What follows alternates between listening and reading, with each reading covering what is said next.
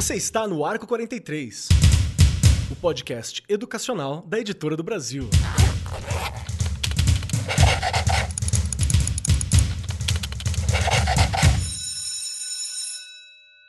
Saudações, saudações para você, meu querido professor, minha querida professora, você que está aqui conosco neste dia, pronto para ouvir o seu querido Arco 43, seu companheiro de todas as semanas, discutindo educação, conversando sobre muitas coisas legais e bacanas. E hoje o nosso papo vai envolver educação infantil, que é algo que vocês sabem que me falta um pouco de habilidade. Eu peguei esse ano novamente, depois de, sei lá, oito anos sem dar aula para um sextoninho. Estou com sextoninho. Tô meio perdido? Claro, mas estamos lá firme e forte. Para quem está acostumado com o ensino médio, né? Mas tá bacana mesmo assim. E nós vamos falar dos menores ainda. A gente vai falar de educação infantil que é onde a Rê brilha, como brilha em tudo, né? A Rê brilha no podcast, oh, brilha na apresentação, Deus. brilha na rede cultura, na TV, na sala de aula, na direção, aí fica fácil também falar onde a Rê brilha. E comigo, sentado à minha oh. destra aqui, está ela, Regiane Taveira, a nossa cor, o nosso lápis Faber-Castell de 160 cores. Olha, eu já, já falo, né, em todos os programas, Keller, se tudo isso que você fala um dia chegar a ser, olha, eu já ganhei, ganhei essa vida, ganhei. Porque, olha, é uma delícia. Muito obrigada. Você me faz Aqui só trabalhamos com a verdade, hein? Minha autoestima, ó, dá aquela levantada. Não é que professores e professoras sabem muito bem que nós estamos precisando disso, não é? A gente levantar a nossa autoestima, porque olha, se a gente esperar coisas lá de cima, a gente só sofre. É verdade. Não é? Mas a gente não pode falar muito dessas coisas, senão né, vão expulsar a gente. Então, bora lá falar de um tema super gostoso hoje. É, eu falo assim, com os pequenininhos, pequenininhos, Keller, eu trabalhei 10 anos, não é? Aquela faixa etária de 3, 4, 5 aninhos. E um pouco antes aqui nos bastidores eu estava falando da delícia que é quando eles estão descobrindo as coisas. Assim, a sensação é que o seu é bom, né? trabalho né? é o melhor do mundo, gente. Não adianta, olha, eu fico até arrepiado. Isso é verdade, faz parte ali, é uma mágica, não é? Eu estava falando que assim como lá na alfabetização, quando eles começam a ler, é mágico. Quando eles estão ali na educação infantil e começam a descobrir cores, a, a, né, a, a reproduzir sons, a você ver uma criança de 3, 4 aninhos fechar os olhos para escutar uma música. Gente, ele está sentindo. Olha, eu vou parar, porque senão eu vou ficar falando aqui o programa inteiro. e hoje, Keller, quem tá ganhando? Vou deixar você falar. Quem tá ganhando? Eu tô, eu tô acostumado a perder, não tem problema. Só tem meninas aqui hoje, não tem jeito. O time das meninas hoje aqui tá ganhando. Exatamente. Hoje, para compor esta mesa aqui de alto garbo, elegância, capacidade, musicalidade e colorização, temos aqui duas pessoas convidadas muito especiais.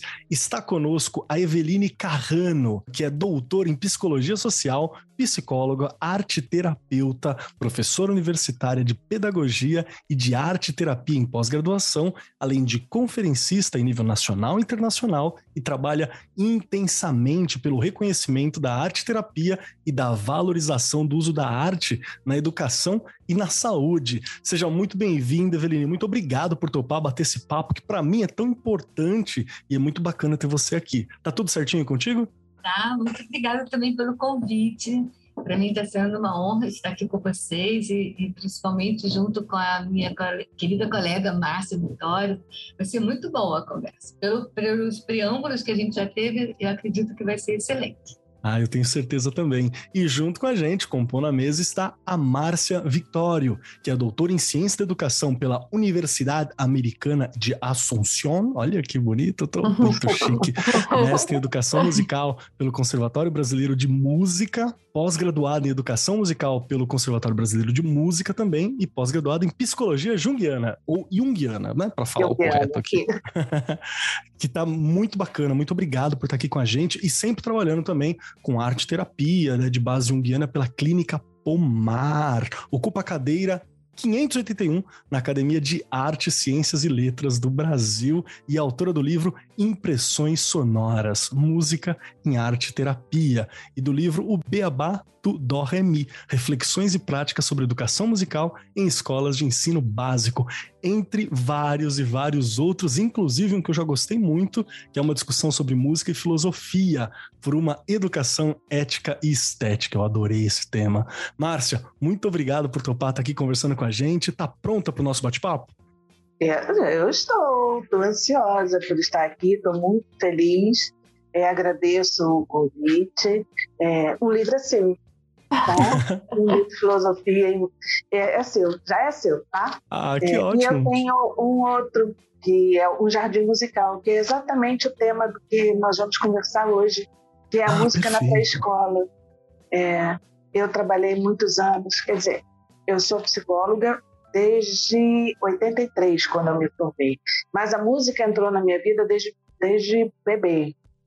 Então eu sou daquela clássica que aprendeu a ler, começou a estudar piano. Então eu fui alfabetizada nas letras e no som ao mesmo tempo. Nossa, que bacana. E desde então a música faz parte da minha vida. É, eu trabalhei com educação infantil, olha, eu não sei dizer nem quantos anos. com pré-escola, porque eu pegava o ensino infantil e o ensino fundamental todo, eu ia até a oitava série, pegava dos pequenininhos até a oitava série. Professora de música na época, como principal função, trabalhava de manhã, de tarde, em três escolas, saía de uma para outra, era planejamento de quinta série, era planejamento de, de pré-escola, aquela loucura que o professor conhece bem. Aí depois a vida foi mudando, eu fui fazendo os concursos, enfim, eu me aposentei como professora em dedicação exclusiva do Colégio Pedro II. Ufa, aí eu respirei um pouquinho. Trabalhei muito lá dentro, mas era uma escola só. E, paralelo a isso, sempre tra eh, eh, trabalhei eh, em consultório com arte terapia. Eu trabalhei por muito tempo na Clínica Pomar, mas já faz bastante tempo que eu saí de lá e hoje eu trabalho só em consultório. Professora aposentada de música e trabalho em consultório. E o tema que você gostou foi o tema da minha tese. Ai, música e filosofia legal. foi a minha tese. Nossa, eu tenho é. muito interesse por esse tema mesmo. Que bacana. Vamos, é. vamos trocar umas figurinhas sobre isso aí, hein, Márcia? Estou à sua disposição. É um tema que me encanta muito. Me encanta muito. E eu hoje me considero uma pesquisadora em música, professora de música aposentada, porém pesquisadora em música. E aí eu sigo a minha estrada. Perfeito, perfeito. Muito obrigado pela tua presença aqui. Estamos pronto para esse bate-papo. Antes, deixa eu puxar aqui uma coisinha que é só para a gente ter um norte. Nosso tema hoje, como você, ouvinte, já deve ter visto aí no red, na cabecinha, na, no, no, colocado, no título, na, né, na folhinha, na, prazer, na apresentação, lá no Instagram, tem em todo lugar. Você deve ter visto que a gente vai conversar sobre a importância das cores e da música na educação infantil, que é uma coisa interessante, porque todo mundo, se você for perguntar para um pai, para uma mãe, todo mundo concorda da importância. Só que poucas vezes a gente discute o quanto essa importância é relevante. Acho que é algo que vale muito a pena, né? O que que adianta, como que funciona esse desenvolvimento. Basicamente, para a gente entender um pouquinho mais, as cores e a música são fatores que fazem parte da nossa vida. Desde pequeno a gente está ali. A gente ouve isso de todos os lugares, a gente tem uma, uma levada musical, qualquer cantoria a criança já gosta. Se você falar de maneira mais embalada, já tem uma, uma questão que a criança gosta, cores fortes são sempre um chamativo também, então está sempre presente. E hoje a gente está aqui para falar sobre a importância das cores da música para a educação infantil. Saber mais sobre essa influência no processo de aprendizado, se existe, como que funciona e também no desenvolvimento dela em outras áreas da vida. Esse é o nosso bate-papo. Então vamos lá. Regiane Taveira, eu quero Bora saber lá. quando foi que a pequena Regiane percebeu que determinado barulho era música e que ela tinha o poder de mudar as cores do mundo com lápis de cor, com giz de cera ou com qualquer coisa. Você lembra de alguma dessas histórias? Olha, eu, bom, eu já contei aqui que eu acabava com o banheiro da minha mãe de tanto escrever isso desde pequena, porque eu dizia que ia ser professora, não é? Mas essa questão das cores, eu acho que música, música, ela entrou muito cedo na minha vida.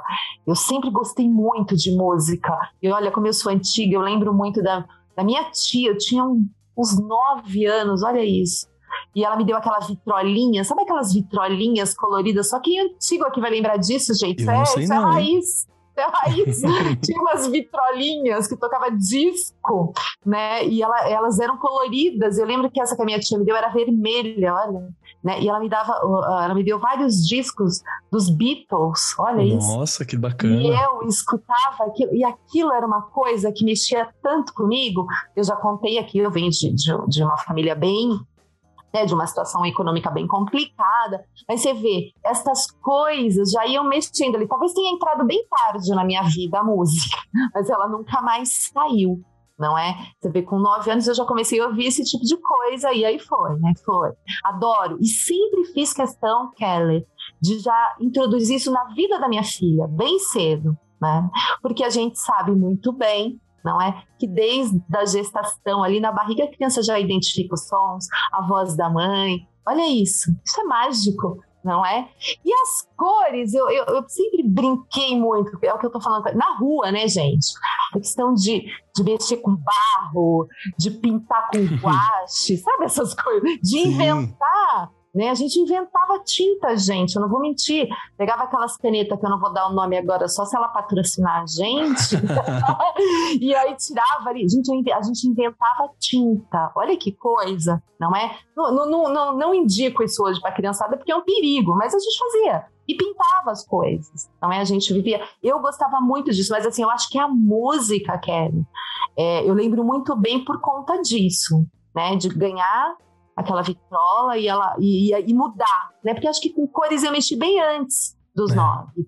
Mas a música foi ali naquele momento e eu não esqueço, porque também foi mágico. Tem um detalhe que você levantou que eu acho que é bem interessante, que dependendo do- da época, né, o recorte social que você tiver vai te tornar mais acessível ou não Ah, determinado tipo de música, dependendo da isso. época, né? Tá. Pra mim, por exemplo, Ah. é, meu primeiro minha primeira fitinha de música foi já com uns 10, 12 anos, já eu lembro que uma fita do Racionais. Um abraço aí, Mano Brown. Ah, que delícia.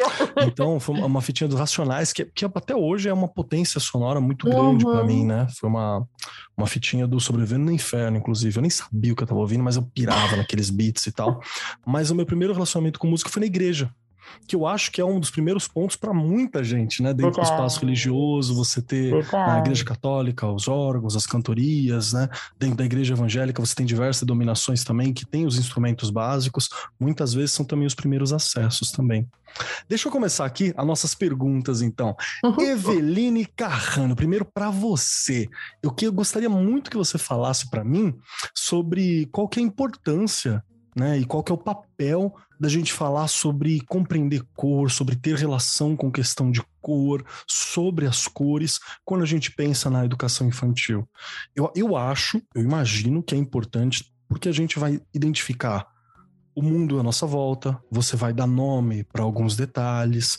Eu imagino que a, a compreensão da cor também tem uma, uma questão sobre perceber que você pode agir no mundo através das cores, né? Pintar as coisas.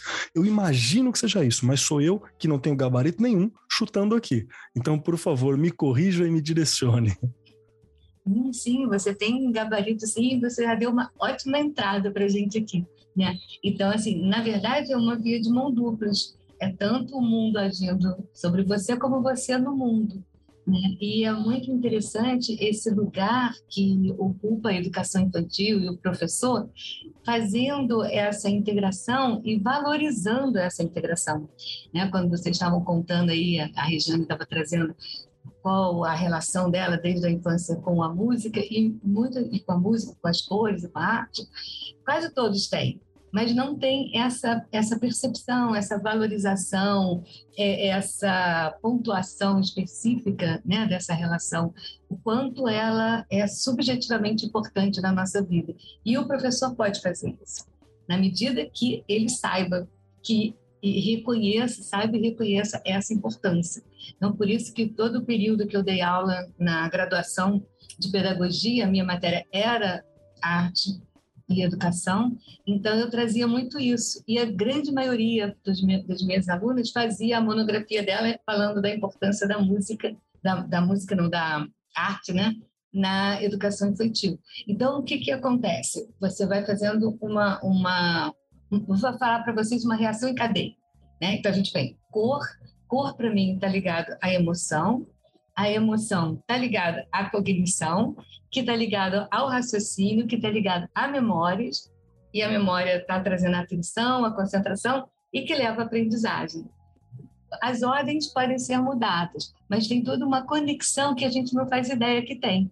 Então, a gente tem é, a, a, música e a cor, ela traz uma memória afetiva. Sim. Então, ela tem essa relação com a afetividade.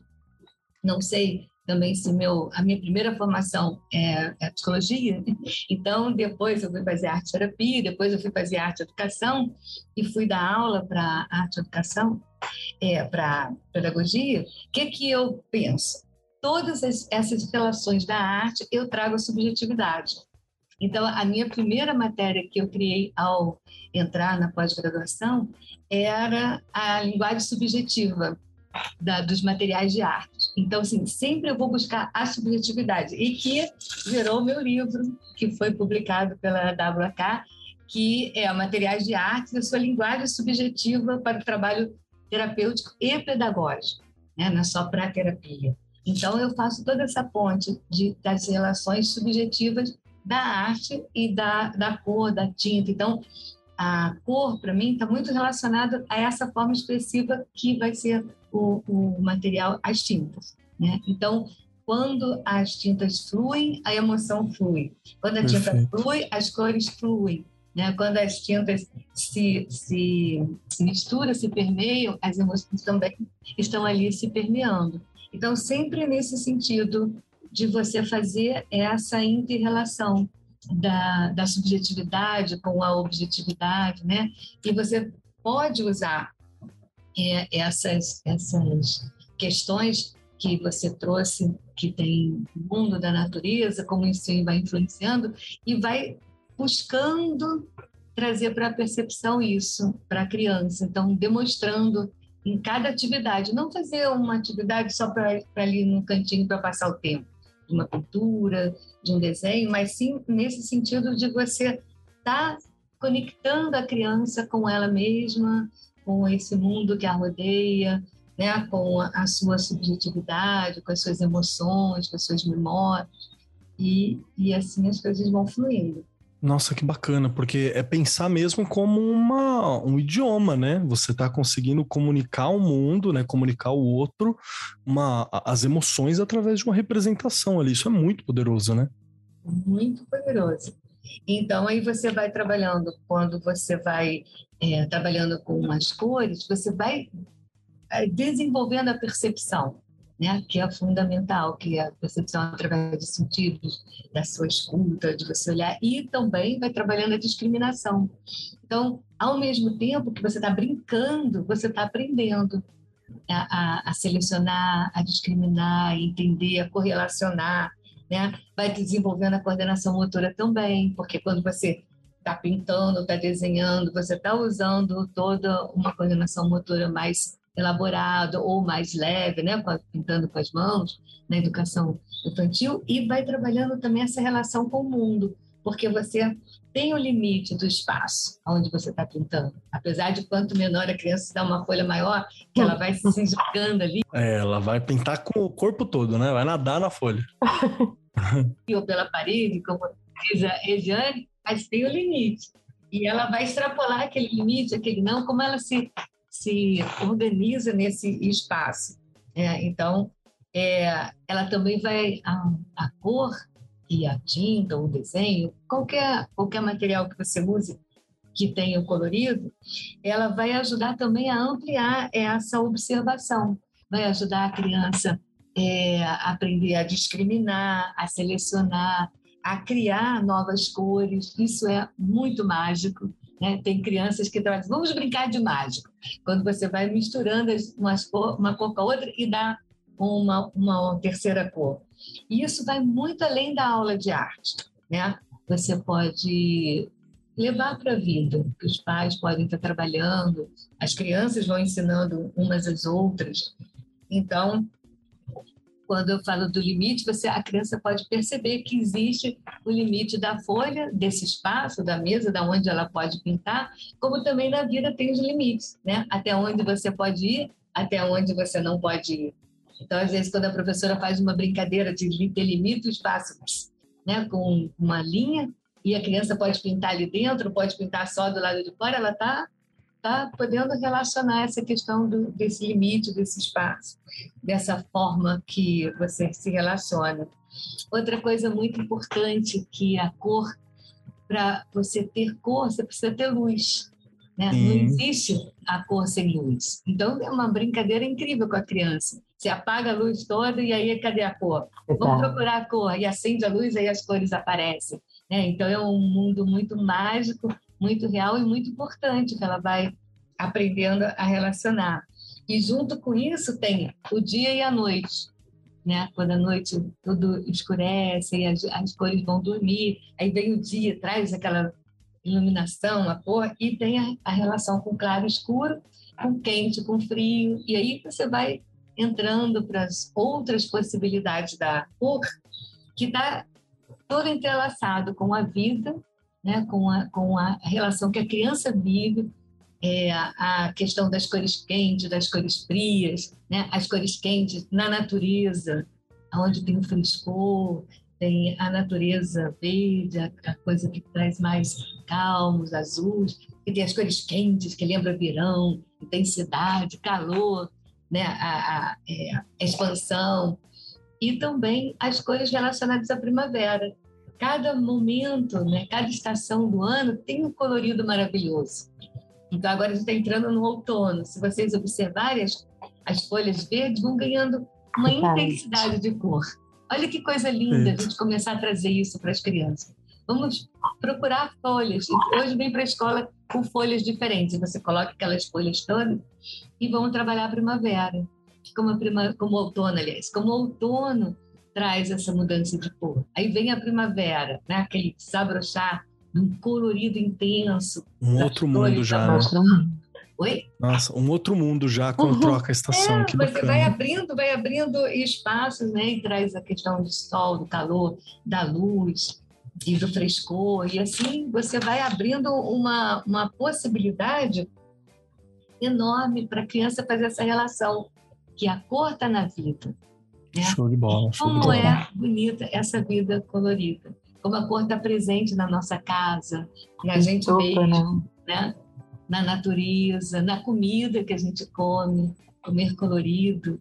Hoje está muito, né? né, nutricionista que fala, ah, tem que ter cinco cores no prato. É uma forma simples, né? Intuitiva, né? De você ter um controle sobre o que você se alimenta. Ah, as mães já colocam as cores, a criança já aprende. E criança fica, tá faltando uma cor. Tem que ter cinco, falta uma, cadê a quinta? Então, perfeito, perfeito. É Muito bom. Deixa eu puxar agora para você, Márcio, porque eu já adorei aqui essa descrição sobre esse mundo colorido que a gente vive, né? E são coisas que a gente deixa passar. Eu acho que a, a, o mesmo acaba acontecendo muitas vezes quando a gente fala sobre música e sobre som. A gente vive num mundo muito barulhento hoje, né? A gente vive num mundo de uma intensidade sonora muito grande. Então, eu quero puxar para você a mesma questão, só que para a gente pensar dentro da música. Qual que é a importância da gente entender música na educação infantil? Como que isso está associado com a nossa expressão, com a nossa percepção de mundo, ou com o que é música, com o que é fala, porque tem essa, né? Fala é música. Quando que a, a minha conversa toma uma cadência musical? Acho que tudo isso é uma, um, uma questão muito bacana, né? Meu corpo produz música. Então, como que funciona o pensar música? Qual a importância quando a gente fala na educação infantil? Exatamente isso. Nós vivemos no mundo sonoro a música faz muito mais parte da nossa vida do que a gente pode imaginar. Se a gente pensar que som é frequência, cor é frequência, uhum. o mundo é formado por frequência. Nós fazemos parte desse mundo com as nossas frequências. O nosso corpo físico ele é frequência. Então, se a gente for fazer a a relação entre o que nos compõe, nós vamos perceber que nós somos feitos de frequência. E frequência é som. Então, nós somos feitos de som. No princípio era o verbo, e o verbo estava com Deus, sabe? Verbo a gente pode traduzir para som. No princípio era som. Então, nós somos feitos de matéria sonora. A nossa ligação se faz pelo som. A minha ligação com você, com os ouvintes, está sendo feita através do som, do som da nossa voz e do som do silêncio que está presente aqui nas nossas pausas. Então, assim, é, nós somos feitos, nós somos criados, nós somos essência sonora. A criança no ventre já é som. E ela vive naquele mundo, é, mundo sonoro que é o organismo da mãe, com os movimentos cardíacos, peristálticos, tudo ali dentro, o mundinho dela é sonoro. E eu vou te contar, é um mundinho barulhento, porque são muitos sons. É verdade, é verdade. Quando, ela nasce, ela emite o primeiro som, o choro. É a primeira comunicação que ela faz. E daí vem todos os desdobramentos da vida. Ela chora, um choro que nós qualificamos como assustado. E aí ela vem para o colo da mãe. A mãe a recebe. Oh, meu amor, mamãe te ama. E tem aquele afeto todo que vai receber aquela criança. Vai voltar a ouvir o corpo, né? Na hora que uhum. encosta no corpo, sim, volta a ouvir, sim, sentir. o quentinho, né? É, todo o afeto da, da mamãe ali. Então, ela já vai no, nas duas situações, né? Do, do, do, do choro assustado com o aconchego, o acalanto da, da mamãe. Né? Então, a partir daí já vai se formando uma relação sonora pós-nascimento, porque intrauterina ela já havia vivenciado. Então, assim, o som, ele faz parte das nossas vidas. Eu costumo dizer que o som se torna música a partir do sentido que esse som toma, da Boa. compreensão que esse som toma. Então é como assim, a matéria-prima da música é o som, permeado pelo silêncio que está contido no som. Tá? Porque o que, o que eu qualifico como silêncio é aquele som que eu não escuto, mas não que ele não exista. Então, quando ele toma um sentido, ele passa a ser música. Mas antes de eu entender o som como música, eu já sinto o som. Então, assim, quando a mamãe começa a cantar, e a maioria das mães canta do seu jeito, as músicas da sua cultura, do seu meio, né? o que eu chamo de ah, tem que cantar um acalanto, mas depende do ambiente que essa mãe está. Exato. A mãe pode muito bem, se ela é do pagode, fazer o pagode para o nenenzinho dela dormir e o neném vai entender. Só cantarolar, né?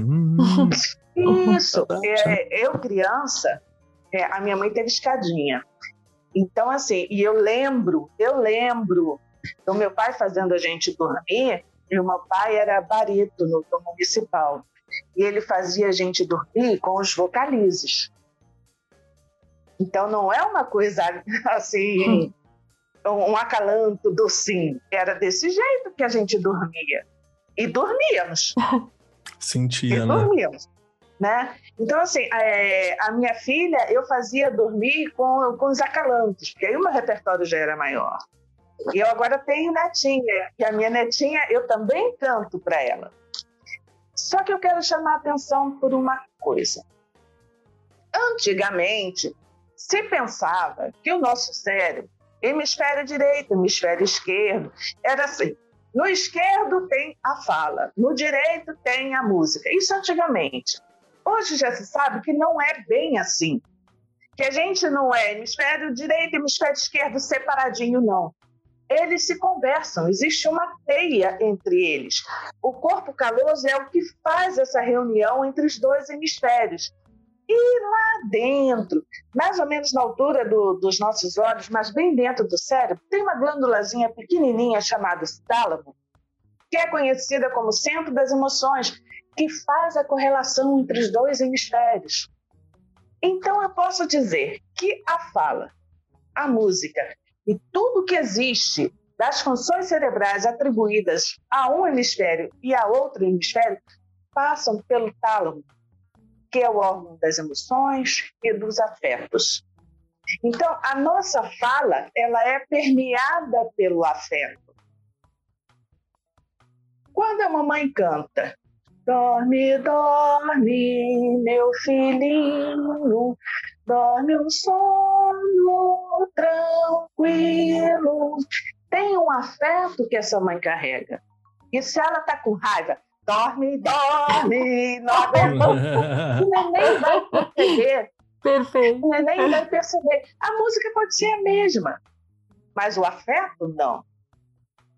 Então, quando eu disse que não importa o acalanto da mamãe, é porque é permeado pelo afeto. E é isso que vai a criança vai aprender, vai sentir, vai absorver. E isso é que vai funcionar para o amadurecimento dela. Muito bom. E aí tá o beberzinho. Isso. Eu vou chegar lá na, na, na educação infantil. É, a criança, ela, ela vai ouvindo os sons e é importante que ela escute pelo afeto, porque é isso que vai fazer. Lembra que o, o tálamo está no meio? É Sim, isso sim. que vai permear toda a zona de aprendizagem dela. Se ela for afetada pelo som, a, a fala, consequentemente, vai sair. A criança que balbucia muito, que estabelece um contato com a mãezinha dela, no, na linguagem, eu digo assim, é, é o bebenês. Se a mamãe fala o bebenês, se a mamãe canta o bebenês, o cérebro da criança está sendo estimulado. Compreender aquele som, Perfeito. entender o Isso. que quer dizer, a pressupor. É, é, é, porque no início não tem sentido, o sentido vai sendo construído. E eu preciso estimular desde pequenininho. Então, fale o bebenês adoidado aí, porque isso vai estimular a criança. E a partir dessa, desse balbucio é que a fala vai aparecendo. E eu quero salientar uma coisa: a fala ela aparece quase que ao mesmo tempo que a criança começa a andar. O movimento da criança engatinhar e se colocar de pé é semelhante à fala inteligível. Eu não estou falando daquele mamãe que as mamães escutam a primeira vez e diz: Falou, mamãe! Não, é quando a, come- a criança começa realmente a, a nomear. Pode eh, observar que eh, bate mais ou menos a começar a andar e começar a falar as palavrinhas. Porque eu não quero dissociar o corpo, o movimento, da fala. Porque é super importante isso. A gente não pode esquecer que nós somos um organismo completo. Não dá para eu falar em canto sem falar em corpo. Não dá para eu falar em, em voz sem falar em movimento. É essa a ideia que eu quero trazer. Na educação infantil é super importante o canto. E, e é o canto. A minha netinha fez três anos ela canta em inglês. Porque ela escuta. E aí ela canta em inglês. É Uhum. óbvio que ela não sabe o que ela está cantando. Mas ela canta e dança. É isso que a gente precisa. E é aí que eu quero chegar. Na educação infantil é primordial o canto e o associado ao movimento corporal. Porque é isso que vai fazer com que os dois hemisférios conversem que o tálamo se- seja acessado e que a aprendizagem aconteça. Como a. Eveline falou, eu vou estimular a memória, eu vou estimular todos os conteúdos necessários para uma aprendizagem, para uma boa aprendizagem. Perfeito, perfeito. Você Perfeito. tá afinando com o corpo, você tá afinando toda a percepção de si. E eu tô vendo a Regiane escrevendo mega afinada também. Regiane, Não consigo, né? Não dá para parar. Porque Compartilhe. voltando, é exato, voltando ali um pouquinho no que a Eveline colocou, é, essa parte que eles começam a fazer essas associações das cores com as cores do mundo. Você é? deve ver isso acontecendo, porque Ai, você normalmente trabalha né, com a, com a educação infantil. É Sim. É mágico mesmo de olhar? É, é o que eu estou dizendo, isso é muito mágico. E essa questão, né? de você usar a cada cor, o que eu percebo, se eu estiver enganada, as meninas me corrijam, por favor, né? Cada cor proporciona ali uma, uma sensação, não é? A gente Boa. sente isso. Não é uma coisa simples. Ah, aprendeu azul, amarelo, laranja. Não é isso. Vai além disso. Porque quando ele chega nessa parte de fazer associação com as coisas da natureza, com objetos, é uma habilidade que ele está desenvolvendo. E super importante, não é? Que ele vai associar justamente as coisas que ele tem ali do espaço que ele vive, da casa dele, não é? Olha, é o amarelo é, da, da, do vasinho da minha mãe que ela coloca lá na sala. é o amarelo de. Sabe, essas associações parecem que são tão simples, não, é uma habilidade. E uma habilidade super importante. Sim. Não é? A Eveline eh, me marcou porque ela começou a falar das folhas, essas coisas, e aí eu já, né, a gente vai lembrando aí que são coisas importantíssimas. E a Márcia, quando ela coloca da música, gente, a música, eu falo que é, tudo ali faz parte dessa coisa de despertar o nosso cérebro para coisas que vão fazer parte da nossa vida o, re, o resto da vida e em construção, não é? Porque quando você começa a trabalhar a música ali na educação infantil, a gente não fala tanto de protagonismo, protagonismo, o aluno tem que ser protagonista. Gente, se ele tiver acesso à música, a partir da educação infantil, e ele conseguir ver o mundo, fazer associações, pode ter certeza que ele vai estar desenvolvendo o seu protagonismo já. E quando ele chegar no ensino médio, ele vai ser outro. Assim, ele vai ser o que a gente quer, Kelly não é? Ele vai ser exatamente esse aluno protagonista que a gente fala tanto. Porque se a gente conseguir trabalhar todas essas questões com ele, de entender o som, de entender o tempo, de, de, de, de é, conseguir é, ritmo, não é? Se ele conseguir passar por essas etapas ali, que eu falo também que é muito triste, né, enquanto as meninas estavam falando e você também, é muito triste que a gente sabe que as crianças não têm acesso a tudo isso que a gente gostaria que tivesse. É, e é? dado a importância do que a gente está falando aqui, não ter acesso, ou se a gente não permitir esse tipo de acesso, é... não auxiliar esse tipo de acesso, a gente está podando uma percepção Exato. de mundo, né? Exato, por isso que a gente precisa também, ah, mas eu não entendo nada de música, né? Eu não entendo nada de, de, de cores. Gente, a gente vai aos pouquinhos, e a questão aí a gente bate naquela teclinha que a Regiane vai sempre falar da formação, que é importantíssima. A Eveline colocou aqui que trabalhou nas universidades aí, e a gente sabe da importância da formação inicial já trazer isso, né? Para a gente mostrar ali para quem vai chegar na nossa escola que isso é super importante. Então me chamou bastante atenção essa questão da música né? e a música, a questão do autoconhecimento também, não é? A música ela traz isso. Então, olha quantas competências socioemocionais se mudou o nome, alguém me diga, por favor, mas até agora tudo que eu consulto não mudou. Piadinhas à parte, pelo amor de Deus. É, e aí, quantas, né? Só desse cara já conseguir ali ter autoconfiança, não é? Vou, desde pequenininho, vou usar o vermelho porque o vermelho é a cor de não sei o quê. Quando ele já tiver certeza daquilo, gente, isso é autoconfiança. Aí, Jane, é de pouquinho em pouquinho, gente, é engatinhando que a gente. E ele tá se entendendo, né? Porque para ele, ele tá aquele é o significado, né? Isso. É isso. Então, assim, gente, são muitas relações, realmente. As meninas falando, eu fui aqui enlouquecendo e quanta coisa a gente realmente precisa aprender ainda, né? Estar em, em constante formação mesmo, para que isso chegue lá na escola, né? De alguma forma precisa chegar e a educação infantil precisa ter acesso a tudo isso. Perfeito, perfeito. Talvez, Deixa eu Fica à vontade, Márcia. Claro, por favor. É, talvez é, as, os professores, é, as pessoas, de um modo geral, precisam desmistificar música. A música, ela não é um atributo de quem faz a faculdade de música, não é isso. Eu quero voltar. Nós isso somos corpos é sonoros. É, todos nós somos música é, na nossa essência. Tá certo que é, existe um cabedal teórico que quem quer é, estudar música, se profissionalizar, vai fazer o seu curso de música, vai seguir a sua carreira de música. Mas a gente não pode esquecer que nós somos essencialmente matéria sonora e que a gente é, estuda. Quer dizer, o professor lá que está pegando a sua primeira turminha de pré-escola, que tem parcos conhecimentos de música, ele pode ainda assim usar a música na sua turminha e, paralelamente, ir estudando e buscando mais conhecimento. Foi exatamente essa a minha ideia quando eu fiz o Jardim Musical. Ele é voltado para professores de pré-escola, numa linguagem que o professor de pré-escola pode utilizar e com atividades, com recursos que ele pode fazer uso na sua sala de aula. Tá? Eu não estou indo contra a faculdade de música nem a, a, formação de professores de música, porque isso é essencial.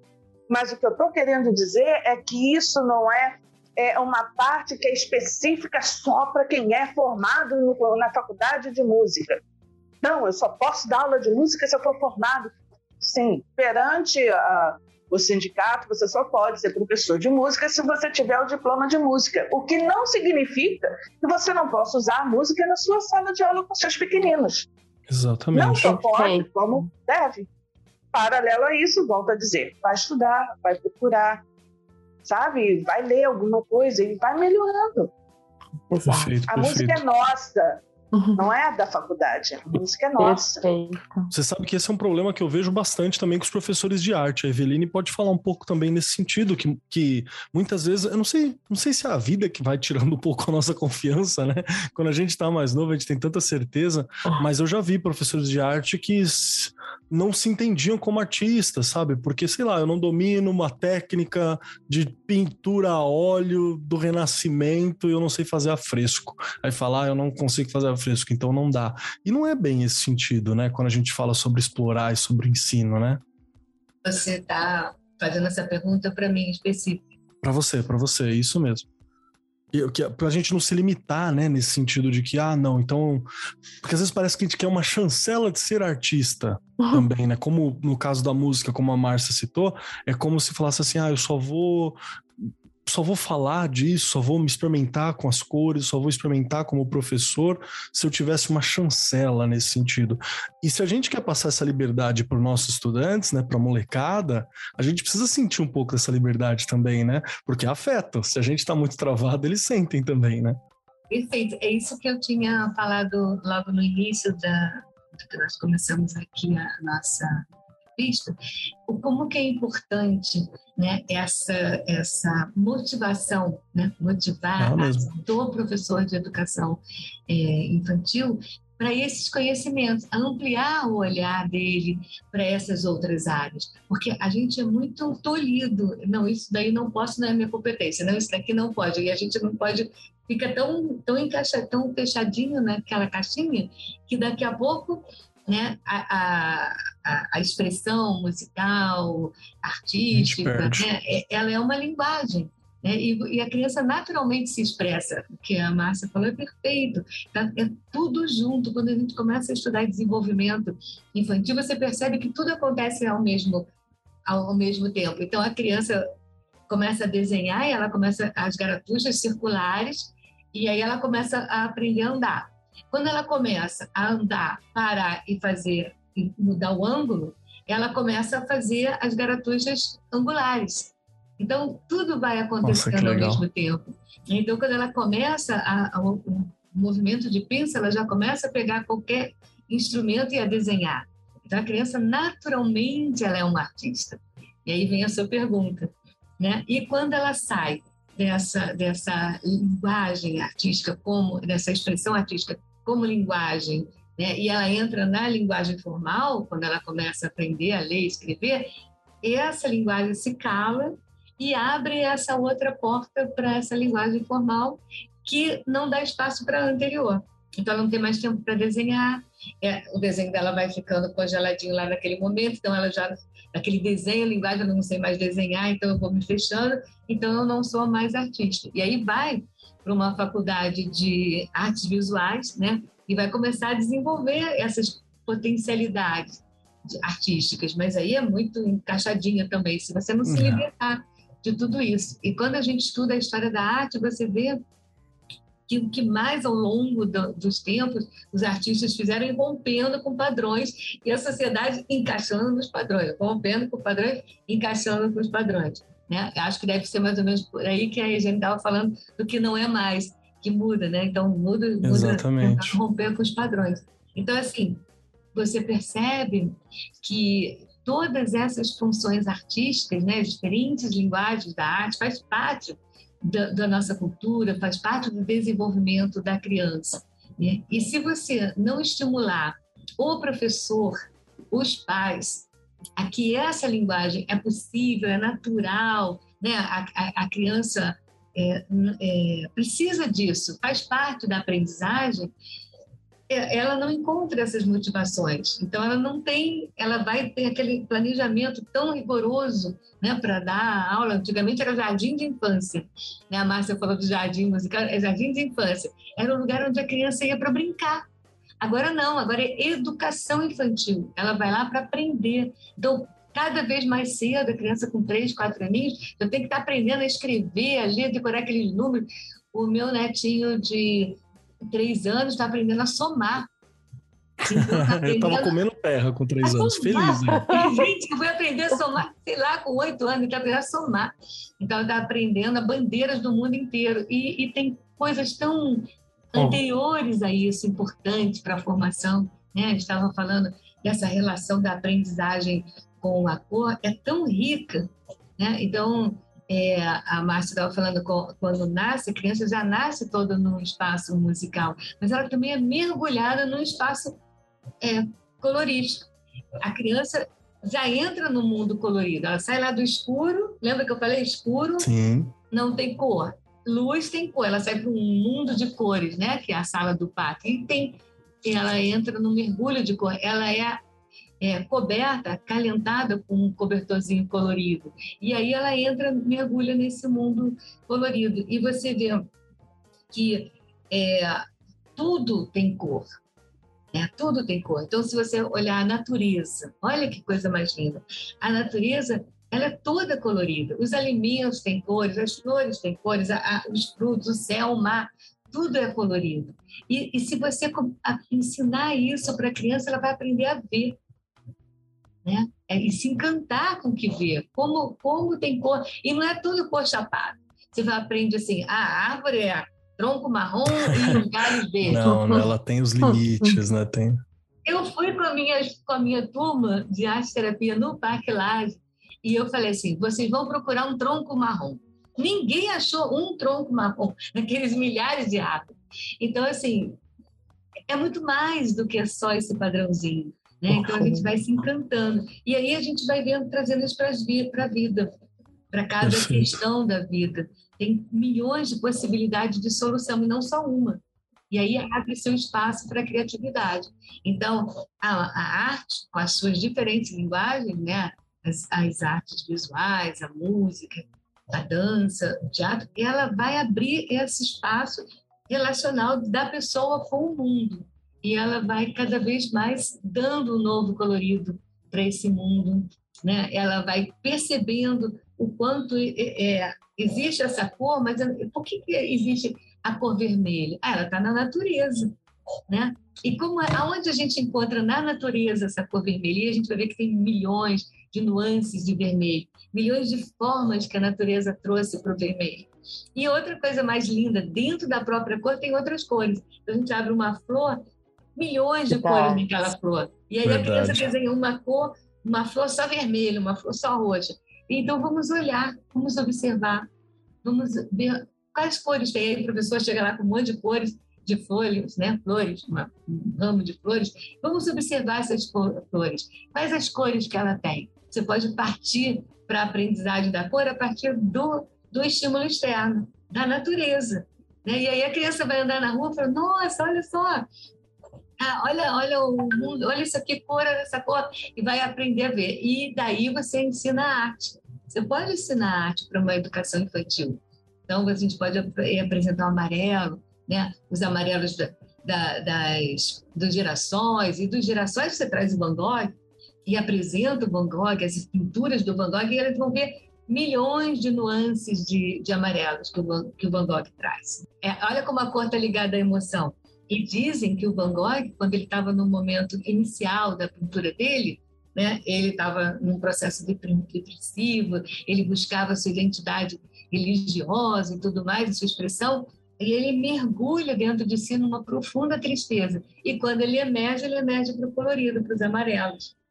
É, e, e, a outra coisa que ficou perfeito o seu convite de trazer cor e música é o Kandinsky, né, Márcia? É. O Kandinsky foi uhum. estudar música com cinco anos, né? E que a tia dele colocou. E depois ele começou a estudar a arte, que ela gostava de pintar, e ele foi aprendendo. E aí ele foi fazer a carreira dele como advogado.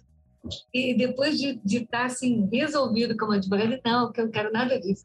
Eu quero é a arte. E aí ele foi uniu as duas coisas, a música com a arte. Então, olha como é importante você colocar uma música e se expressar.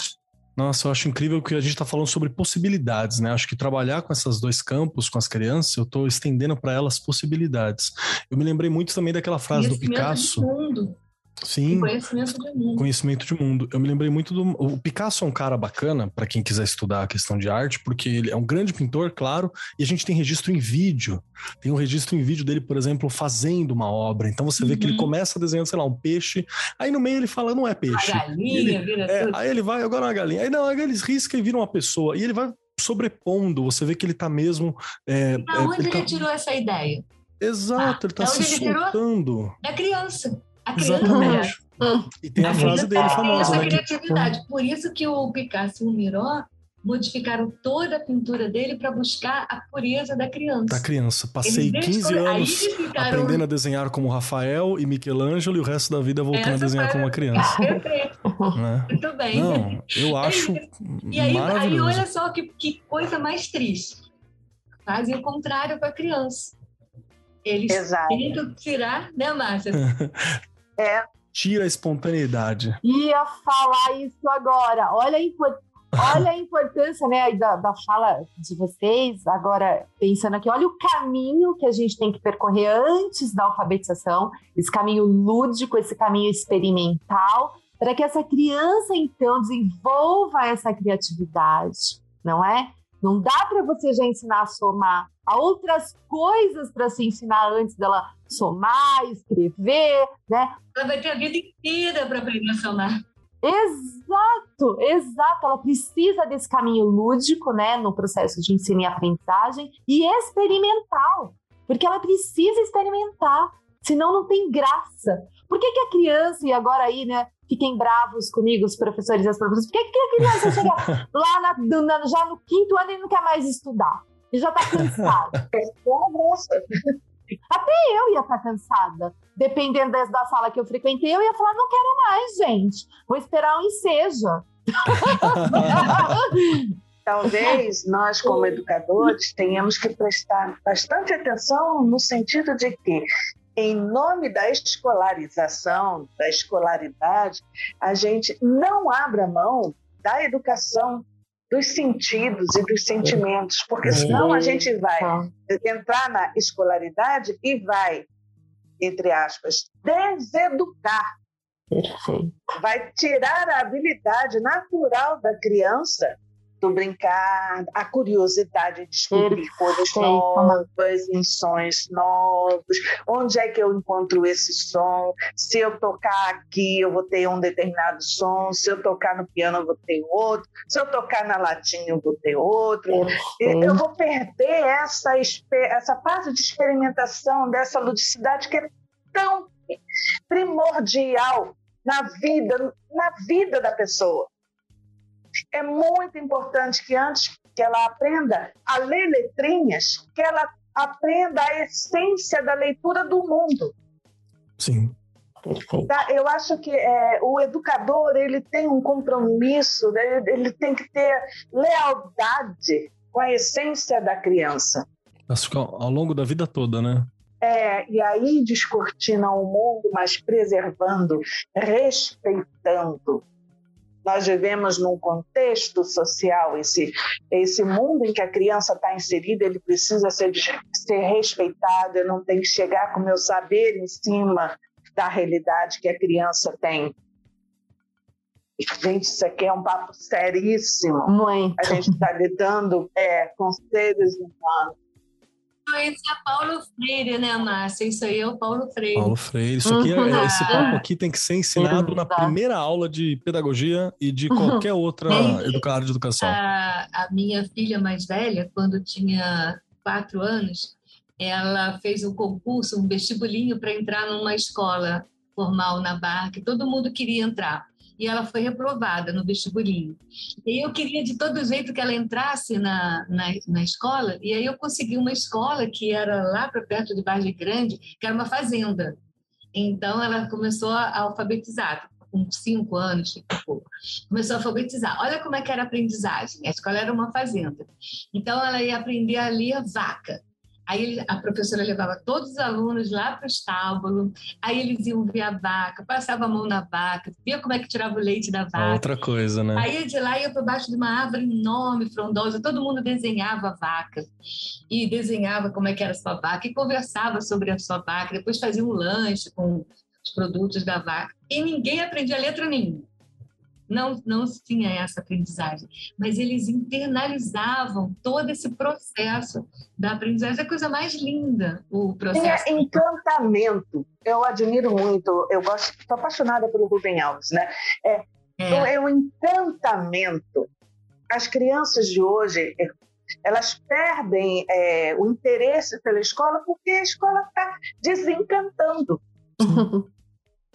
Perfeito. Então é isso que a gente, que nós os educadores temos que nos compromissar cada vez mais a, a encantar. É um processo de encantamento. O ensino precisa ser encantador. Não pode ser desse jeito jogado, como a Eveline falou, nas caixinhas, compartimentados, dissociado de um, de um viver feliz.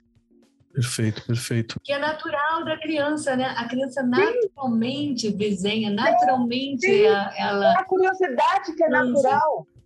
Como eu falei com o professor, ele tem, ele pode usar a música e aí ele se encanta pelo que ele vai é, trabalhando com os seus alunos da música, e ele vai buscando estudos. Aí ele é, é o encantamento dele pela música que vai fazer com que ele formalize um estudo, se for o caso, por exemplo. Uhum. Perfeito, perfeito. É o processo que vai dando essa necessidade, né? Isso, da mesma forma que a criança experimenta, e Ele também. guardadas professor, a, a, a, a proporção aí, o professor também vai experimentar e vai estudar. Cultivar essa criança e cultivar A gente encantamento. não precisa parar de estudar nunca. Não. né? Uhum. Márcia, se o professor não se permite esse processo criativo, esse processo experimentativo, e também tem a ver a escola, né? Se a escola não permite, né? Porque o professor, coitado, às vezes fica muito preso ao que a escola Sim. caixa ali, ele, ele tenta sair Ao e é currículo. difícil. Ao currículo, todo É. planejamento. Mas se ele não usa toda a sua, a sua criança interna, né? a sua liberdade de criação para esse encontro com essa criança externa, fica muito limitante, ele, ele fica Uhum. muito pequenininho, né? E O educador, opiniões, Ele é um desbravador de mundos e a gente não pode perder essa perspectiva. Exatamente. Não pode, não O podemos. ser humano ele é um desbravador. O ser humano ele é um caçador. Eu lembrei do Milton Nascimento, né? Caçador de mim. Isso, é isso. E o A vida é poética. A gente não, É. não pode se distanciar disso, gente. Perfeito. É, eu acredito muito, Márcia, na motivação da aprendizagem.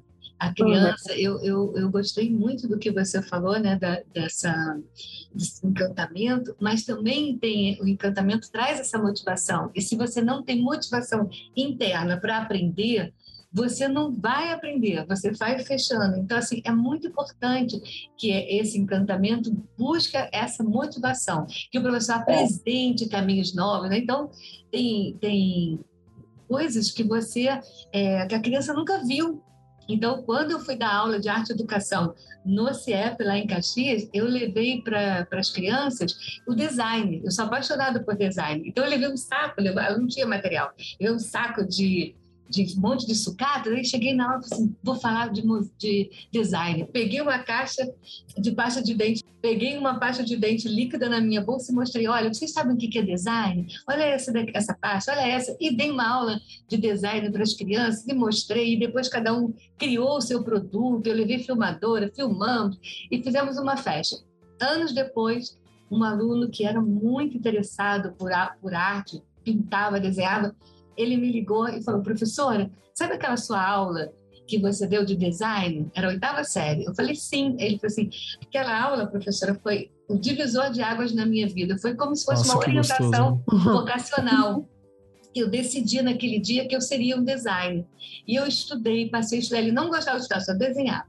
Passei a estudar, estudar. E eu quero te contar, professora, que finalmente eu passei para o design na UERJ.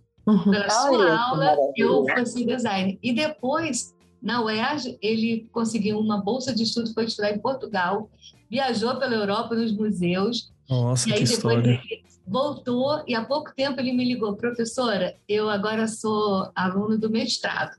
não sei se foi da UERJ ou, ou da ou da UFRJ. Então, assim, e aí ele não para mais de estudar. Um, um rapaz que, né, um garoto, que só desenhava e todo dia que eu ia dar aula, eu levava minhas caixas de lápis de cor e dava duas, três cores para ele, para ele desenvolver o desenho. Então, olha a responsabilidade do professor na vida de um aluno. Ela, ele o homem é um ser criativo, né? A gente Exatamente. aprende isso, né? Então, nós somos criativos na nossa essência.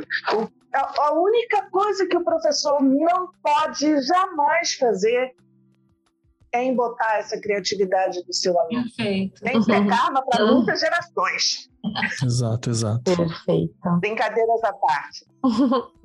Relaxa. Show de bola. Eu, eu realmente acho que a gente consegue. A gente tem muito ainda para falar, porque quando a gente fala de, de, de cor é um universo, quando a gente fala de música é um universo, como a gente pode usar a música dentro da sala de aula, como a gente pode usar a cor dentro da sala de aula, como que a gente deve utilizar ambas fora da sala de aula, porque tem a criança barulhenta dentro de casa que quer bater no sofá, quer bater nas panelas. Como é que a gente faz com isso? Como, como é que eu faço? Eu era criança que batia nas panelas, eu era criança que pintava a parede, me dava um giz, eu era o terror das paredes de casa, assim. Então seria legal a gente marcar um novo programa só para discutir sobre essas outras possibilidades de aprofundamento dentro desses temas. No momento, estamos batendo nosso horário e chegando nos momentos finais, deixa eu já avisar aqui as nossas convidadas. Aqui a gente tem um ponto bem tradicional, assim, para poder sair deste podcast e poder descansar. É preciso responder a três questões. São questões difíceis, se preparem, hein? A primeira delas é se você gostou do programa. A segunda delas é como a gente encontra vocês, como é que eu sei mais sobre a Márcia, sobre o que a Márcia está fazendo, sobre onde ela atende, como é que eu sei mais sobre a Eveline, como é que eu conheço o trabalho da Eveline, como é que eu acompanho. A gente quer. Isso é na segunda pergunta, hein? Por favor, respondam isso pra gente. E a terceira pergunta não é uma pergunta, ela é um pedido de um conselho, uma indica, indicação, uma. Pode ser um filme, pode ser uma música, pode ser um poema, pode ser um livro, pode ser uma frase, um pensamento uma conclusão. Eu quero um pedacinho de Eveline, um pedacinho de Márcia, um pedacinho de Regiane e vou dar um pedacinho meu também para acompanhar os ouvintes ao longo da semana. E para dar tempo das convidadas pensarem, Regiane Taveira, você, a minha primeira e sempre querida vítima das questões. Bora lá. Eu Você gostou do programa? Nossa, eu vi que está sorrindo e autografando, é. escrevendo aí, né? Então, você gostou do programa? Onde a gente te encontra e qual a sua indicação de hoje? Bora lá. Eu escrevi muito mesmo, vou mentir não, porque tem coisa que a gente tem que retomar, não é? Em constante formação. Eu adorei o programa. Acho que a gente podia realmente é, desmembrá-lo em três, quatro episódios e ainda ia faltar coisa aí para a gente falar, porque tem muita coisa para ser dita. Adorei, adorei mesmo. Estou aqui no Arco 43, estou no Instagram e estou aonde? Lá na escola. eu estou lá na escola. Lá na vila. Eu estou lá, né? Faz parte. Uma delícia estar lá no chão da fábrica, é onde a gente aprende todo dia também, não é? Faz parte aí da nossa vida. Gente, enquanto a gente estava falando aqui, estava escutando vocês, me, veio, me vieram tantas coisas na cabeça. Primeiro, eu já tinha um livro para indicar, olha que loucura. Tinha não, vou indicá-lo. Vão ser duas coisas que eu vou deixar da Regiane aí esta semana. Né? Não sei se vocês conhecem o livro Lápis de Cor. Ele é um livro de 2009. Ele é aqui da Editora do Brasil. E ele é um livro que traz essas memórias das cores. É muito legal o jeito que ele é escrito, a poesia, a forma que ele foi escrita traz justamente essas memórias. Então fica aí a dica. Só que eu não resisti, olha só. Enquanto a gente estava falando de cor, de música, de não sei o quê, sabe o que me lembrou? Olha eu. aquela música do Chico Buarque, que não tem como, da banda. Olha que coisa louca. Acho que aquela música ela traz tantas emoções quando a gente escuta, Qual? né? Pra ver a banda Ah, tocar. Isso. Tava à toa na vida, o meu O amor meu amor me chamou chamou. pra ver Ah, a banda passar, cantando coisas de amor. Gente, essa daí. Não parece que a gente vê cor quando a banda tá passando? Gente Com certeza. fica aí um pouquinho da Regiane essa semana com o livro e um pedaço dessa letra. Ah, a Jana podia fazer uma mágica, colocar, tirar essa. Eu cantando, pelo amor de Deus, colocar a música. Não, você cantou afinadinho, tava certinho. Márcia, não foi certinho? Foi bonitinho. Deus. Um Muito prazer aí, obrigado, as Rê. meninas. Muito obrigada, obrigada, Keller. Uma delícia sempre estar Sempre. aqui com você. Sempre um prazer estar aqui trocando ideia, falando de educação, com toda essa energia, dar aquele up na gente na semana, né? Isso é sempre muito bom. Obrigado novamente pelo seu tempo, pela sua experiência, por estar aqui com a gente, Rê, de verdade. Obrigada, eu. Vamos lá, Eveline, Eveline Carrano, agora você tem que responder as três questões, minha querida. Primeira, se você gostou do programa, o que você achou, se foi legal, se foi não foi, espero que tenha sido. A segunda questão é como que a gente te encontra e a terceira, uma indicação para gente ao longo desses dias. Então, é, eu adorei o programa, foi muito gostoso participar. Você, Marcos, tem toda, toda a razão, né? E a Regina também, é do que vocês falaram no início. É muito gostoso, flui, é um papo gostoso, agradável. Vocês são Boa, né? excelentes. E a grata surpresa de estar falando junto com a Márcia e a Vitória, é melhor ainda. Então, assim, gostei muito. É, a segunda coisa, aonde me, me encontrar agora, né, graças às redes sociais, então eu estou em todo canto, Instagram, Facebook, tem uma página www.arteseterapias.com.br, que é a minha página, e eu tenho o meu consultório na Tijuca, eu tenho também um- uma é, um, um espaço, né, que eu trabalho, que eu dou curso de formação de arte terapia, que eu faço atendimento, que a gente conversa sobre arte. Eu sou completamente apaixonada pela arte. Eu sou eu sou psicóloga há 40 anos, 42 anos, olha, e arte terapeuta há 27, mas depois da arte terapia minha vida mudou radicalmente, porque eu realmente entrei no mundo da arte, mergulhei e não saio mais. Sou apaixonada pela arte, vivo a arte, vivo chamando todo mundo. As minhas alunas falam assim, professora, uma metáfora, eu vejo você num barquinho, passando no rio, todo mundo em volta, você, entra, gente, entra, vem cá, é arte terapia, muito bom, vocês vão gostar. Eu sou assim, eu sou encantada pela, pelo que a arte pode fazer nas questões da, da terapia. E Sim. a outra coisa, né, que, que você falou, Uma dica. De indicação. Eu tenho várias várias possibilidades de indicação, né, de, de filmes maravilhosos que falam sobre a, a, a arte, o poder da arte.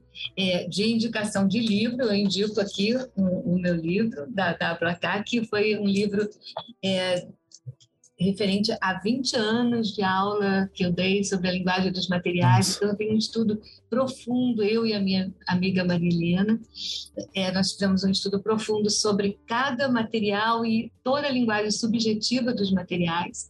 Então, é assim, é um passeio, é uma viagem. Algumas alunas dizem que parece uma bíblia, né? E eu queria fechar aqui falando sobre essa importância dessa relação da, das cores com as emoções, né, com, com a vida, com esse olhar diferente para a vida. E, e tem uma partezinha que eu escrevi aqui no livro, que é assim: podemos utilizar as tintas para, para explorar o mundo dos sentimentos e das emoções, e por meio da fluidez é, das suas cores. Então, assim, que vocês experimentem essa, essa relação da arte, da tinta, da cor, da música, e olhe ao redor e veja que tudo tá, está conectado. Perfeito, perfeito. Eveline, muito obrigado. Gratidão pelo convite. Eu agradeço muito sua presença, seu tempo, sua experiência, por estar aqui compartilhando esse não pouco tempo e não poucos estudos com a gente, trazendo essas reflexões tão importantes. Tenho certeza que vai fazer muita diferença na sala de aula de muita gente que nos ouve, viu? Muito obrigado. Aguarde uma próxima, hein? tá certo. Vamos lá, Márcia Victório, você, minha querida, agora nós temos o seu momento de falar se você gostou do programa, e eu espero que tenha gostado, falar como que a gente te encontra e te acompanha, e por fim, deixar a sua indicação, um pedacinho da Márcia para acompanhar nossos corações e mentes ao longo desses dias da semana. Eu mais do que gostei de estar com vocês, eu amei estar com vocês. Tá? Esses momentos foi, é, foi bastante emocionante e eu estou assim, apaixonada por vocês. Ah, obrigado. É, eu sou facinha de encontrar. Bota meu nome no Facebook, o Facebook vai direcionar lá para minha página de educação musical e eu tenho uma outra página também é, da, do meu outro eu, que é o de psicóloga. Eu hoje sou aposentada, como eu falei, como professora de música, mas continuo pesquisando música e educação. E atualmente eu só trabalho em atendimentos em psicologia indiana, em arte terapia. No momento do atendimento continuo online, porém o consultório é na Tijuca. Quando eu voltar, eu ainda não me sinto segura para voltar, porque eu sou de risco. Mas assim, eu continuo atuando na clínica é, terapêutica. A indicação que eu queria pra, fazer para vocês do meu livro é um jardim musical, a música na educação infantil pré-escolar, com atividades, com indicações. Foi feito, como eu falei para vocês, para o professor de sala de aula. É, o intuito foi de ajudar a espalhar música nas escolas, é, para que a gente continue encantando as nossas crianças. E para finalizar, eu gostaria de deixar uma passagem do Rubem Alves. Me apaixono no texto. Se fosse ensinar a uma criança a beleza da música, não começaria com partituras, notas e pautas. Ouviríamos juntos as melodias mais gostosas e lhe contaria sobre os instrumentos que fazem a música. Aí, encantada com a beleza da música, ela mesma me pediria que lhe ensinasse o mistério daquelas bolinhas pretas escritas sobre cinco linhas porque as bolinhas pretas e as cinco linhas são apenas ferramentas para a produção da beleza musical. A experiência da beleza tem de vir antes. Perfeito. E é isso, experimentar os sons e fazer a própria música antes de estudar música nos balcões, nos bancos das universidades. Fazer música. Nós e as crianças. Muito Perfeito. obrigada, foi um prazer. Muito obrigado eu, Márcia. Valeu mesmo. Obrigado por estar aqui compartilhando sua sensibilidade, sua experiência, seus escritos, seus estudos, por dar essa atenção tão grande para a gente. Muito obrigado e, novamente, aguarde novos convites para a gente continuar esse papo, viu? Chegando então a minha vez, vamos lá. Eu adorei o programa porque eu estou falando de dois temas que eu amo muito, né? Eu gosto de pintar, gosto de desenhar, gosto de tocar, já tive banda, então me sinto muito em casa nessas conversas e eu gostaria muito de ter sido mais uh, indicado a, a, trabalhar desde mais cedo, sabe? De ter o ouvido trabalhado, de ter as artes trabalhadas mais cedo, mas a gente viveu outro tempo, né? Agora o negócio é garantir que as próximas gerações tenham tudo aquilo que a gente não teve. Então, acho muito bacana estar aqui conversando com vocês, com pessoas de pô, tanto conhecimento assim, né? É, quem quiser me encontrar por aí, né? Arroba Marcos Keller na maioria dos lugares, todas as semanas com vocês aqui no Arco 43 Podcast. Lá no YouTube da Editora do Brasil também tem algumas lives entrevistando autores. Dá uma colada lá que tem muita coisa bacana que tá rolando por aqueles cantos. E também, como a Regiane, estou aí na escola, aqui em Suzano. Quem quiser procurar em uma delas, das cinquenta e tantas, está eu na sala de aula. E a minha indicação para hoje vai ser uma eu já citei aqui do programa. E a outra, eu acho que eu até já indiquei em algum momento, mas eu sei que cabe. Eu quero indicar sobre o tema da música, na hora que a Rê falou sobre Beatles, né, que ela ganhou o disco quando ela era pequena, recentemente saiu um, um documentário chamado Get Back do Beatles, é The Beatles, dois pontinhos, Get Back, que tá no Disney Plus e mostra como que foi fazer um CD do Beatles bem gravado, tem muitas horas, e é muito bom porque você vê como que tá nascendo uma obra-prima. Eles estão conversando e tocando e fazendo barulho, e de repente aquilo ali vira uma música que estourou e milhões de pessoas cantam até hoje, e tem hora que ele não tá, não tá lá ainda, aí eu fico conversando comigo mesmo, assim, falando assim, quase, pô, tá quase chegando. Essa frase não existe aí, hein? E, e aos poucos você vê que vai afinando, é a partir do fazer mesmo.